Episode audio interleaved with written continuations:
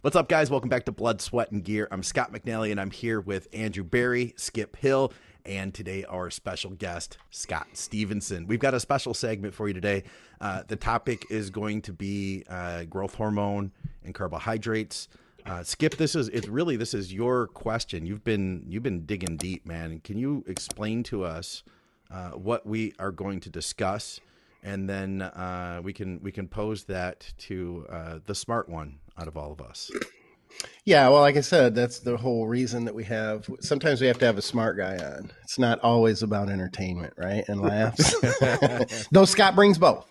I will say that. Thank you. Thank you. Okay, so here's what I'm looking for. It, you know, as far as GH and carb timing, and I get this question quite a bit, and I I always it always takes me off on this little tangent of I got and I spend an hour trying to find. I want something definitive, so I'm looking for studies, and I'm not a study guy, but the guy to my left on the screen, not in my house. I have a cat to my left, but anyway, um, he's he's obviously big on the studies, that? and he's he's three times smarter than I am. So I wanted to get Scott on, and I'm glad that he um, you know, is willing to come on. And I'm hoping he doesn't throw questions back at me because when it comes to growth hormone and carbohydrate timing, really this is kind of this is your milieu. This is your you know a lot about it.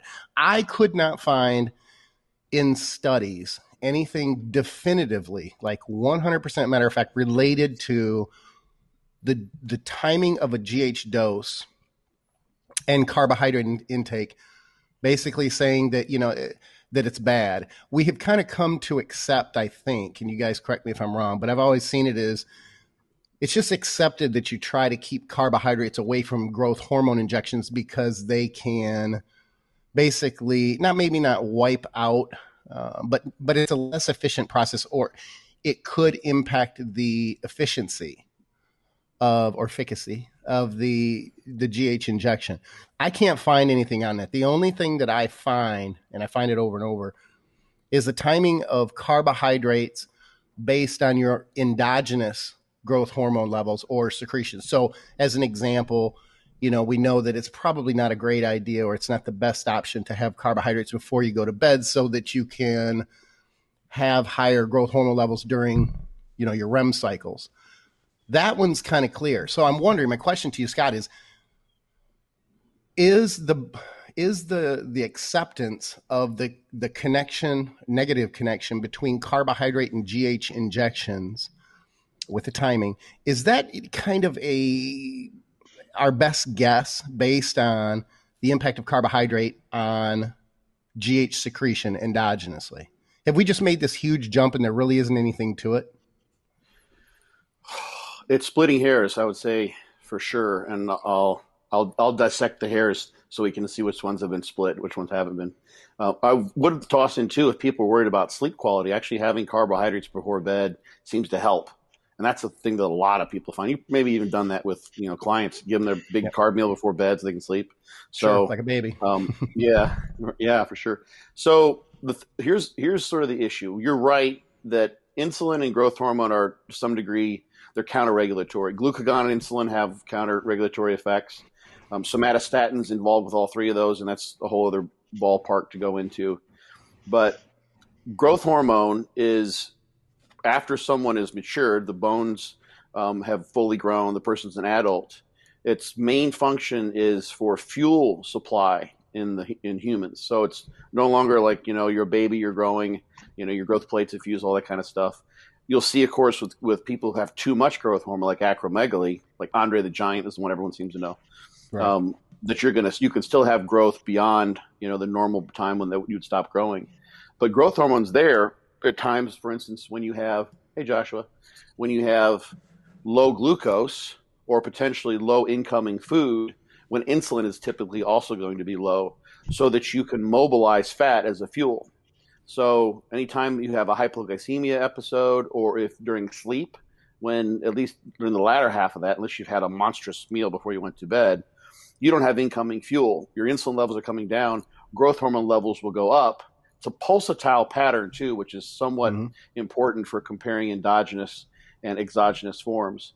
And that growth hormone then allows you to mobilize fat because you don't have food coming in. So you shift towards, let's say, just when you go to bed, you've had a normal meal, even if it does have any carbs in it, to using more carbohydrate or less fat. Some of the protein you had will be oxidized. Say it's a carb meal, definitely more carbs after a carb meal.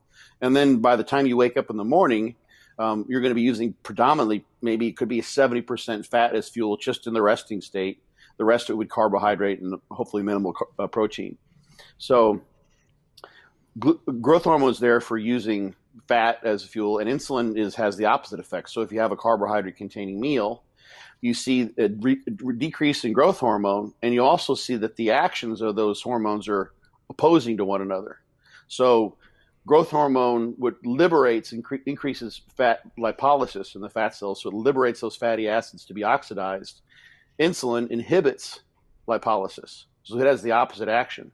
So it makes sense that those two hormones would go opposite to one another during the course of your day-to-day activities. Exercise, if you're not if you're fasted, increases growth hormone levels because you need to pull upon draw upon more fatty acids. And if you exercise prolonged, like for instance haven't any carbs, you're in a ketogenic state, or you're in the you wake up in the morning where you're already using a lot of fat and you exercise fasted, you're going to have high growth hormone levels, and that's that's to mediate fuel use. Um, one thing that people sort of you hear tossed out is that you would want to make use of that endogenous growth hormone that you get from a fasted workout, either in the gym or just doing cardio, and like don't eat for 30 minutes or what have you um, you're going to get a, the equivalent. Like someone like the size of us is going to get maybe like one and a half, two IU's of growth hormone released during the entire day. Mm. So in about like that, it's minuscule. It's like you're you're you're you're splitting hairs over you know maybe like 0.3 IU's of growth hormone released altogether. So it's not a big deal quantitatively, and you're missing out potentially on on actually what can happen to some degree. And you see this. This is with some of the nutrient timing. Um, the Nazis will actually, you know, point to some mm-hmm. some literature and that where if you don't take in carbs, and John Ivy's actually done some of this, you don't take any carbs for a couple hours, you become insulin resistant. You go from an insulin sensitive state to an insulin resistant state. So there's all this counter regulatory stuff that's going on that sort of makes sense. So that all all holds. The thing is, is that because growth hormone is very pulsatile in its release and I do my little, I have a little talk that I give um, on growth hormone. It's like a bodybuilding pharmacology 101. You see these spikes. So it's there. It has a very rapid release pattern. Um, it differs a little bit between men and women, but it goes up and down, you know, pretty rapidly. So sensitivity to growth hormone, it's able to sort of on a temporal, on a time scale basis, change how much fat you're using relatively rapidly. Um, so when, for instance, using so, so, that's sort of how growth hormone works on a you know a minute by minute, hour by hour basis, pretty quickly. Uh, of course, if you take it in in high amounts, so using GH, you know, five, eight, ten IU's over a prolonged period of time, you will gradually see uh, a sort of a more of a permanent state of insulin resistance. And in fact, one of the things growth hormone does do, and I don't know exactly the time frame for this, but it actually is it actually creates that insulin resistance because it's counter regulatory to insulin. So imagine the state where you don't have any carbs, and so you're you're in a ketogenic state basically, and so you you want to then save. You're using some of those ketones for your brain, but the body wants to survive first and foremost. If the brain doesn't live, there's not really much point essentially. so saving the glucose in the blood, which is a very small amount for the brain, is a very important priority for maintaining life and making it through whatever reason might have been in you know our ancestral days where you don't have carbs around you, you're lacking in food. So becoming insulin resistant is a good thing, and growth hormone does that. It causes the increase in liberation of those fatty acids, so you're getting fuel from your body fat stores, which are essentially infinite, and you're getting becoming insulin resistant elsewhere. The brain doesn't become insulin resistant, that glucose can make its way across there easily, but you don't want to be taking up glucose elsewhere in the body and robbing the brain of it. Mm-hmm. So you do have a situation then, knowing that about growth hormone, where you're using growth hormone over the long term, where you're actually becoming somewhat insulin resistant because of that growth hormone. And people will see that they look at their basal, you know, the resting uh, carbohydrate. And uh, the interesting thing there is insulin levels can be very low if you're dieted down even if using lots of growth hormone. But you'll tend to see like your blood sugars, you know, raising. It's you know Right. starts at 85 and you end up like a little bit. So you just pull the growth hormone for a while, it comes back. Um, so if anything, just from that standpoint, having some carbs around, which comes runs counter to this idea of like you know you're wasting your growth hormone if you use carbs, would make sense because the growth hormone is probably interfering to some degree with carbohydrate uptake into the muscle. Um, so that that's sort of like checks that box. I have Well, it's kind of I have more to say. counterintuitive. That's a good point. I'm glad that you said that about the blood glucose coming, yeah. levels. Yeah. I mean that's that's part of the thing. It doesn't add up. It's one of the things that doesn't add up. If if you are going to slightly become more resistant be, and your blood sugar levels are going to uh, get, I mean, most anybody who takes growth hormone for any length of time, their blood glucose levels are going to run higher. You might not run real high or to the point where it's an issue, but there should be a difference between you being on growth hormone and off growth hormone with your blood glucose levels. So that's Yeah. another thing that seemed counterintuitive to me that made me start really digging. And when I couldn't find anything, that's why I kept thinking, I'm like, it has to be here. It has to be here. We couldn't have accepted this for this long. And then I had to laugh. Yeah. I'm like, of course we accept. We accept shit like this all the Right. and I say we, when I say we, that's an unclear antecedent. I do mean that it's we as a community, we as the bodybuilding industry. And so, yes, we like to challenge things, but other ti uh, for some reason, we hang on to some of these that we just lock in and and people accept as as rule. Right. So, so that yeah, that blood sugar, that blood glucose elevation is normal, and that's why people. One of the reasons why people say, "Well, use some insulin to counter the loss of insulin sensitivity that you get while you're using growth hormone." Add insulin in there, and of course, if you're using insulin in any substantial amount without any excess extra carbohydrates coming in, then you're asking for trouble there. Right. So there, so that's why you know it's just some amount of insulin could make sense in that from that standpoint, just to have a to normalize your insulin ins, insulin actions at skeletal muscle, which are important for promoting um, protein synthesis. It's somewhat a controversial. I, I direct people to Fujita's papers. Japanese have shown that's the case when you have increased blood flow. You do get that, and you certainly get a re- reduction in breakdown from insulin. So the combination makes sense and it makes sense from from getting the most from from simply the protein um, metabolism standpoint is that insulin tends to promote anabolism. You don't really get that so much in the skeletal muscle from growth hormone, but it, it seems to help at least with connective tissue, which makes sense. Bone is connective tissue, cartilage is connective tissue. You're certainly seeing people. It's a very common thing. You probably notice guys who do really well with growth hormone if they use it long enough. They get the, a big nose, ears. I've seen people with kind of pointed ears. Their feet get big. You know, all sorts of things. Um, it's you know, it's it, these are these are smaller um, versions of the symptoms of acromegaly that you see in people who who truly have giantism. So well, and I think a lot of people out there who are listening right now are wondering, God, is the dick made of cartilage? Because yeah, yeah, it's, not, a made of muscle. Yeah, not enough to matter. Maybe So, a little and- bit. Yeah. And let me let me because this is really good timing right here. I have uh, two lesions, one lateral, one medial, in my articular cartilage of my knee, and I'm really battling with this recovery right now. There are Mm. GH receptors in some cartilage, Mm. articular Absolutely. cartilage, but apparently I've been told by my orthopedic specialist, and I'm not questioning his, his knowledge in, as much as I'm stating what he told me that there that it will not help with my recovery.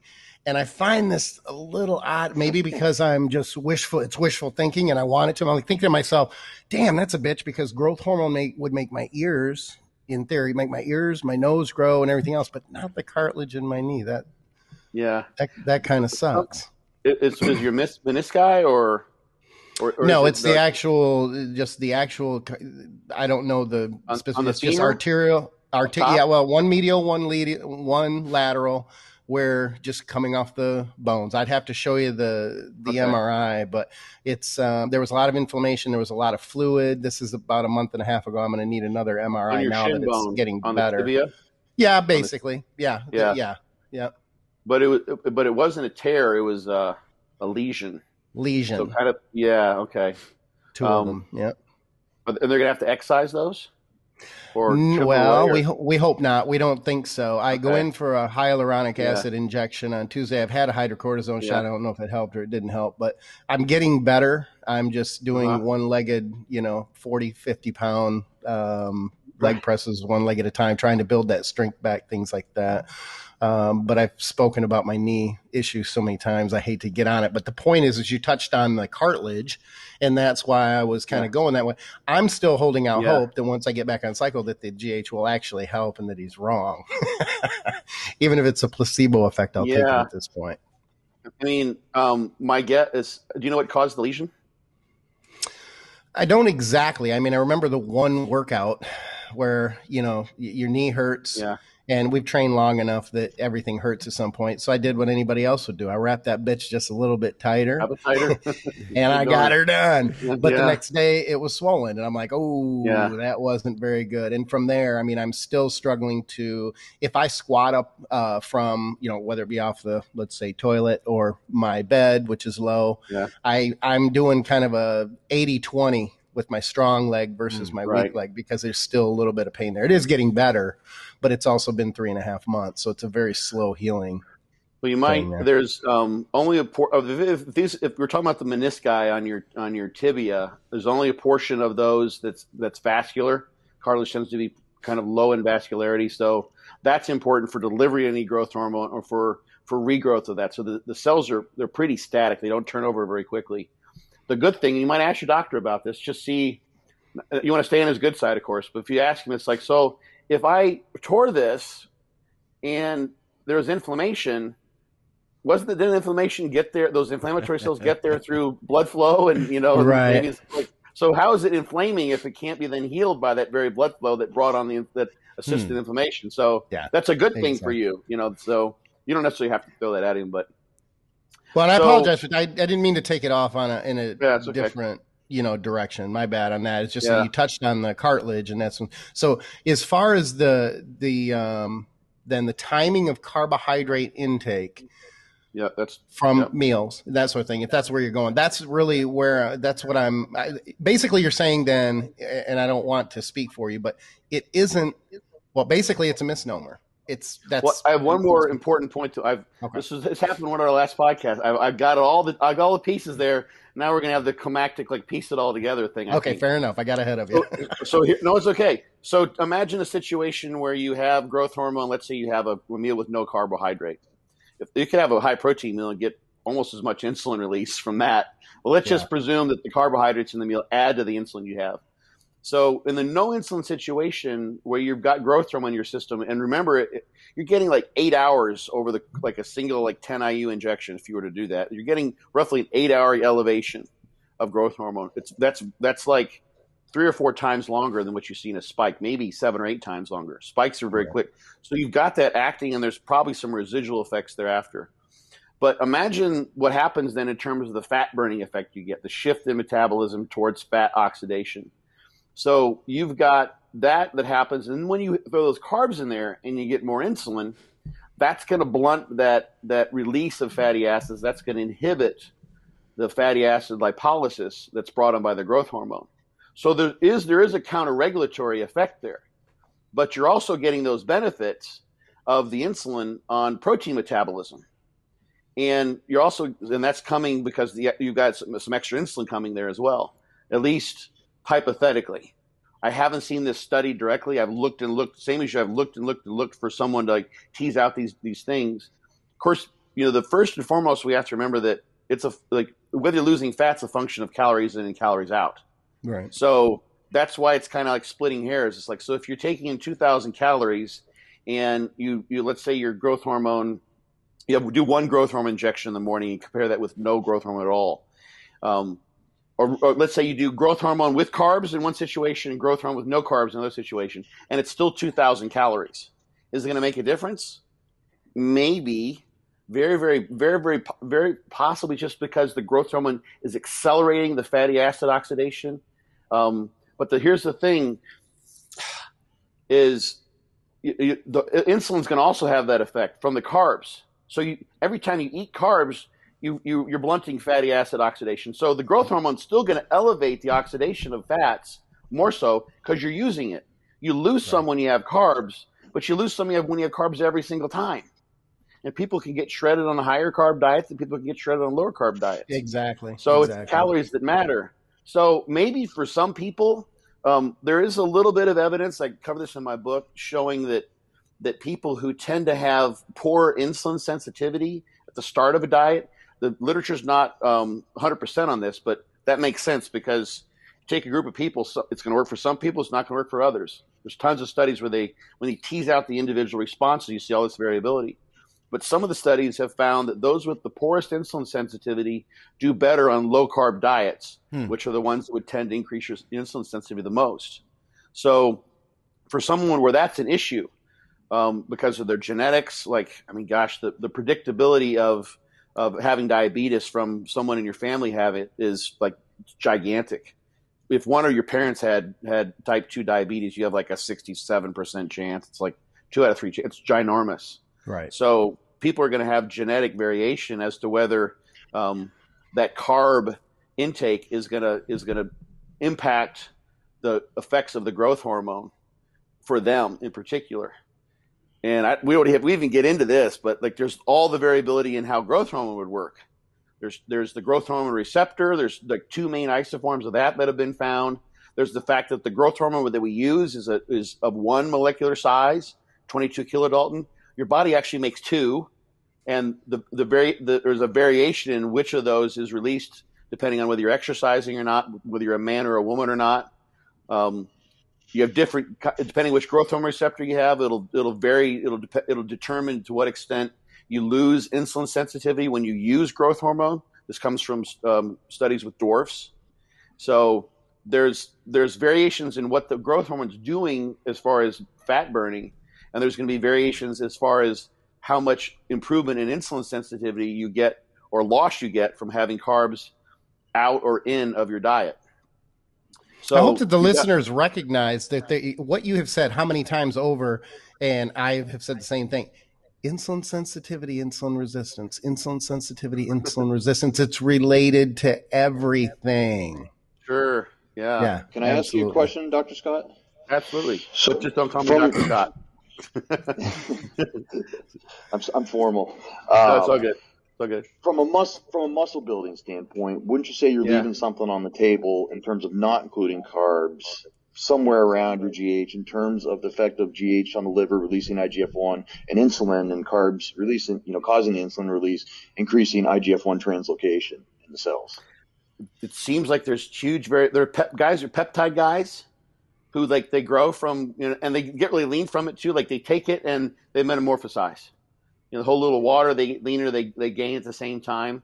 And those guys who are getting that here's the thing i think is a big piece for a lot of people. Not someone like you who's got everything dialed in or like some of the listeners but maybe um, some people who who unconsciously put the brakes on really pushing the food and putting all the all the ducks in the row to gain is that when you add growth hormone in, especially respond to it well, now you're going to stay leaner because it's a drug. It's you know it's shifting you towards more fat use. So when you start packing in the food, um, you, you're going to stay leaner. You may have some water retention, but it's not like sloppy water retention like you might get from just eating you know burgers and fries all the time. So you stay leaner, and now you push the food harder, and you don't. You're not doing the same things you would have done without the growth hormone because you're staying leaner. You're better. You're getting a better P ratio, a better amount of muscle relative to the fat. Now, whether you know that's um, so that's part of it. In that case, those people are going to try to get those extra calories in from the carbs. The other part of your question is the IGF one release from the liver, and to what extent that really matters um, for muscle. There, there's if you look at the science, it doesn't point to that. It points to local IGF one release being the main factor. So, and that's really important. Not that systemic, but the systemic is very much associated with um, nitrogen balance and your nutritional state. Like it used to be, like back in the day, if guys wanted to try to get like a growth hormone prescription, they would just diet really hard. You go in and you know your um, IGF one levels will be in the shitter. It's like, oh, we'll give you growth hormone to boost that up because you have a medical issue, you know, um, and that's totally true. And you know, from the from the boards, guys will do the 10 IU, you know, growth hormone test 10 IU, like measure it two or three hours later, what your GH levels are. Um, that's you know, or that's one way, and the other way is you look at IGF one. You know, how much did it bump my IGF one? And it definitely does move it around. The question is, how much of that is going to skeletal muscle, and yeah. it's probably variable too. If you look at the animal literature and even some of the human stuff, a lot of the growth, what you see happening in terms of protein metabolism, is in the gut it's in it's in the in the viscera and the, the the gastrointestinal system. It's organs. It's the stuff that you think, okay, you know, that's the roid gut thought. That's especially in the animal stuff. You see that. So you also get, I mean, actually in the skin.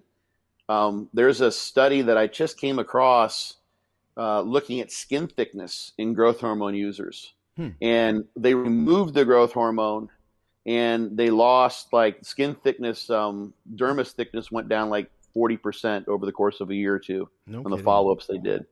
So yeah, that idea of like the skin, so the skin's going to look thinner when you get leaner. That's good. And in terms of skin thickness, I don't know how much that would that would translate to on the stage, as far as like you know that guy's got thick skin and that's why you know he doesn't look as shredded as he could. Mm. But there's there's definitely something to say for that. But and skin well, that's connected to isn't, isn't that the complaint of, of a lot of the current crops of pros? Like a lot of the old timers yeah. will say like, oh, these guys don't get nearly as lean, but it's like you can see these guys are very, very lean. Like they might even yeah. be leaner than the guys in the 90s. But yeah. to your point of what you're talking about, the skin thickness due to I don't I don't know a pro bodybuilder that doesn't use a good amount of GH, and I'm sure you guys don't either. You know. Mm-hmm. Um, and it's been rampant over the last like 10, 15 years. So, mm-hmm. so the skin thickness and maybe a little water retention, those are not taken care of. Right. I mean, a lot of them use heavy heavy diuretics, but it, it could be it could be enough. I mean, the thing is, when you're off season and you know your skin thicknesses, you know, you do a skin fold and it's 10, 12 millimeters, it's like no big deal. But when you get down, and you're looking at like that diamond in the rough, and you're talking about now five millimeters versus four millimeters, and you know, like you know, when you get down and you're like, oh, you're shredded, you look really good, and then you're like, oh fuck, you're peeled. That's sick. That's five versus four. You know. Yeah. And that could be it. That could, I mean, that's, you know, that's only 20% difference really. So, mm. um, but yeah, when so there's a market difference, it's hard to know how much that matters. What's that, Ken? Well, there's a market difference. I mean, Andrew makes a good point. You know, the condition, it, it isn't like they weren't doing growth hormone, you know, in the 80s and early 90s. Obviously, that's the case.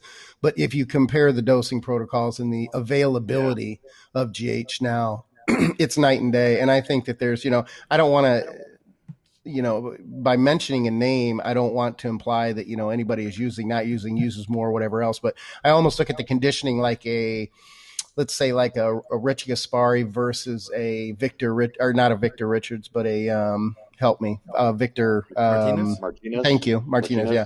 Where, you know, he, to me, Victor always seemed like that guy that, God, can he ever really truly get shredded? You know, Cutler's a good example too. He was shredded and he was in good shape, but his skin was not, transparent. It wasn't, yeah, ridiculously thin. So you know, there may were full as a house too. Compared yeah, compared it, to Gaspari, these guys are full as a house. Yeah, there's yeah, a market yeah. difference. A very good, very good point and, as well. And I think the, the, the reasoning is the, the, the GH absolutely. Mm-hmm. Could very well yeah. be. I, I I really think I think some of that systemic. I mean, there's like there's like seven insulin like growth factor binding proteins. Hmm. There's a shitload of them you know, insulin like growth factor binding protein 3 is the one that mainly goes to insulin like growth factor 1, but there's like seven of them. There's IGF2 as well that's released. There's all this, there's it's a incredibly crazy complex system. So mm-hmm. you look at that, you think, well, there's got to be some people who have, who the, the systemic blood levels of IGF-1 lead to, you know, let's say it's, let's say it's um, 70% growth where you don't want it and 30% growth where you do in skeletal muscle for an average person. So when you look at the research, you generally see it's the organs, you know, the integument, the skin, places where you don't want growth. Because um, you can do that kind of shit in a rat. You can dissect them afterwards. And then you take someone who just he's just wired differently. Um, IGF-1 receptors in the muscle are twice as sensitive, and now he he flips that 30 70 the other way around and gets a lot of good muscle growth from IGF-1 that's coming from GH. Plus, he's got the right growth hormone receptor for getting that. He doesn't get the insulin insulin sensitivity loss. He can use more insulin to get more out of that. Like you add up all those factors, and they start synergizing. And then then I think it's I mean it's it makes sense that the that the systemic IGF one would be something that could be anabolic because it, it is associated with anabolism in terms of positive protein balance. It just doesn't seem in the studies that have looked at it specifically to, to, to be this majorly important factor for muscle growth, specifically in terms of that tissue. So, um, anyway, your, as far as your question goes, I think because just the insulin, that, that whole counter regulatory thing we talked about, having carbs in when you're using growth hormone. I mean, not having carbs when you're trying to gain weight, put muscle mass on, just is not the smartest move if you're like really trying to get as high as you can go. You right. know, um, if you need to stay in shooting range for a show or you just tend to get crazy fluffy all the time, you know, then you go with like you use insulin, you know, around only three days a week, something like that. You know, it's in a sort of a timed way, and of course you have carbs then. So that's a new, more nuanced question that, that maybe we didn't want to get into on this uh, on this podcast unit.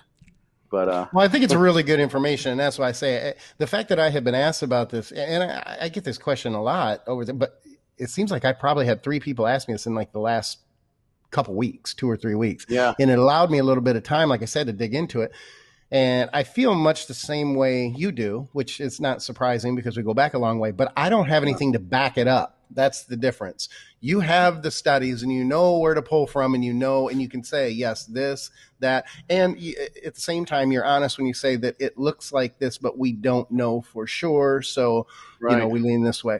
So I think in, you know, in wrapping it up, I mean, I guess it, it taking in carbohydrates around a growth hormone injection is not going to basically be like a Pac-Man eating the dots of your growth hormone and well that didn't count it doesn't work anymore if you if you're a split hairs kind of guy because some people would say wait a minute a third of an IU a day times 365, and they're doing the math while you're still talking. They're going, "Hey, that's right. six and a half units of you know growth hormone. Yeah. I'm going to do that." And to each their own. That's cool if that's. But I liked your term and, and I know you didn't mean it derogatory, but in the Nazi type term, there are right. people who are just they want that fraction of a fraction of a fraction, and they do feel that it adds up over time. To each their own. Myself personally, I don't want to waste time on something that if I don't think there's anything quantitative there, that I think it's worthless. An example would be dex- drinking shitty ass dextrose uh, mm-hmm. after a um, to me shitty ass dextrose powder yeah. versus having Rice Chex or some shit like that. To me, that is splitting hairs, and, and that's just that doesn't matter to me.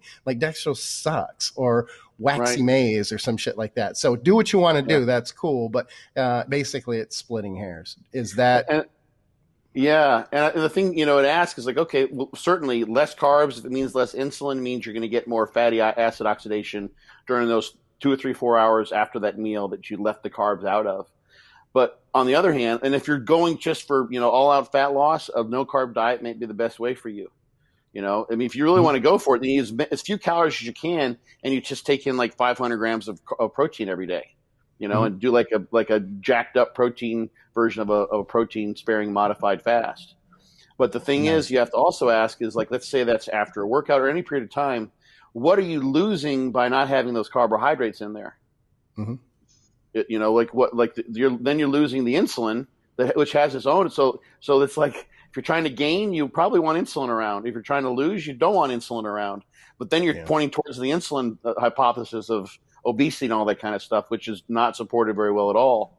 So, sure, like if you want to, you can hang your hook on that hook without a doubt and, and go for that. And I think there's something to say. I mean, this is in the big picture thing is if you have something that you feel has worked for you and you're and you, and you really truly believe that, if you really believe it, it's probably going to work for you.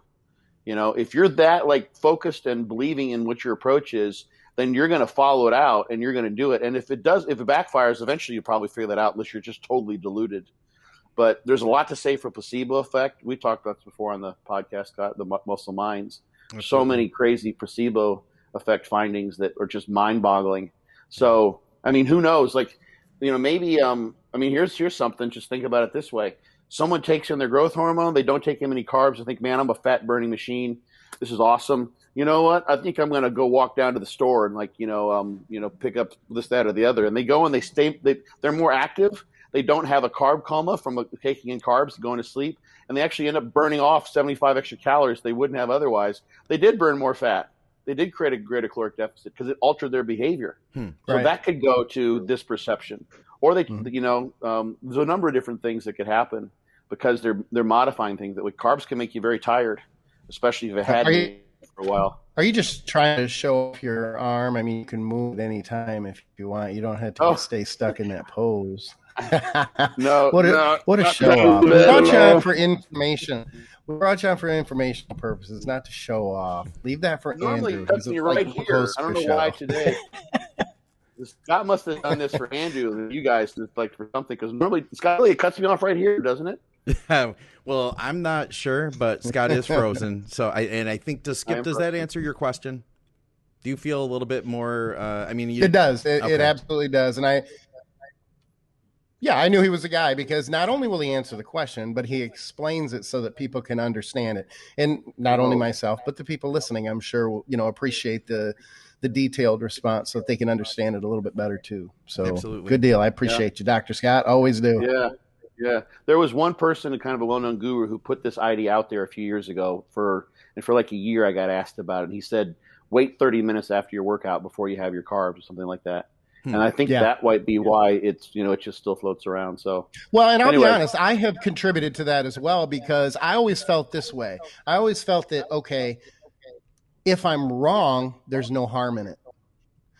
But if I'm but if it's if the carbs do matter and there is something out there, maybe even something out there that we just don't know yet. It's almost erring on the side of caution. And I'm assuming obviously that someone's getting leaner. So, you know, I probably have helped to add to that as well by just saying I'm thinking to myself the whole time, like, you know what, I'm just gonna err on on the fact that if there is any impact, then at least it'll have less of an impact or it'll be mitigated because I, I'm being cautious about it. So yeah, All right. Yeah. Listen, let's wrap this thing up. We've got things Cool. to do, places to be. All right. Scott, we appreciate having you here, brother. absolutely. I don't know if you can see me. I'm still frozen, but yes. uh, am I Yeah, still frozen frozen. for you guys? Yes, yes. Okay. That's, that's where Cool. we're going to hit it. We appreciate it. All we're right. here with Scott Stevenson. We've got Andrew Barry, Skip Hill, Scott McNally. We'll talk to you soon, guys.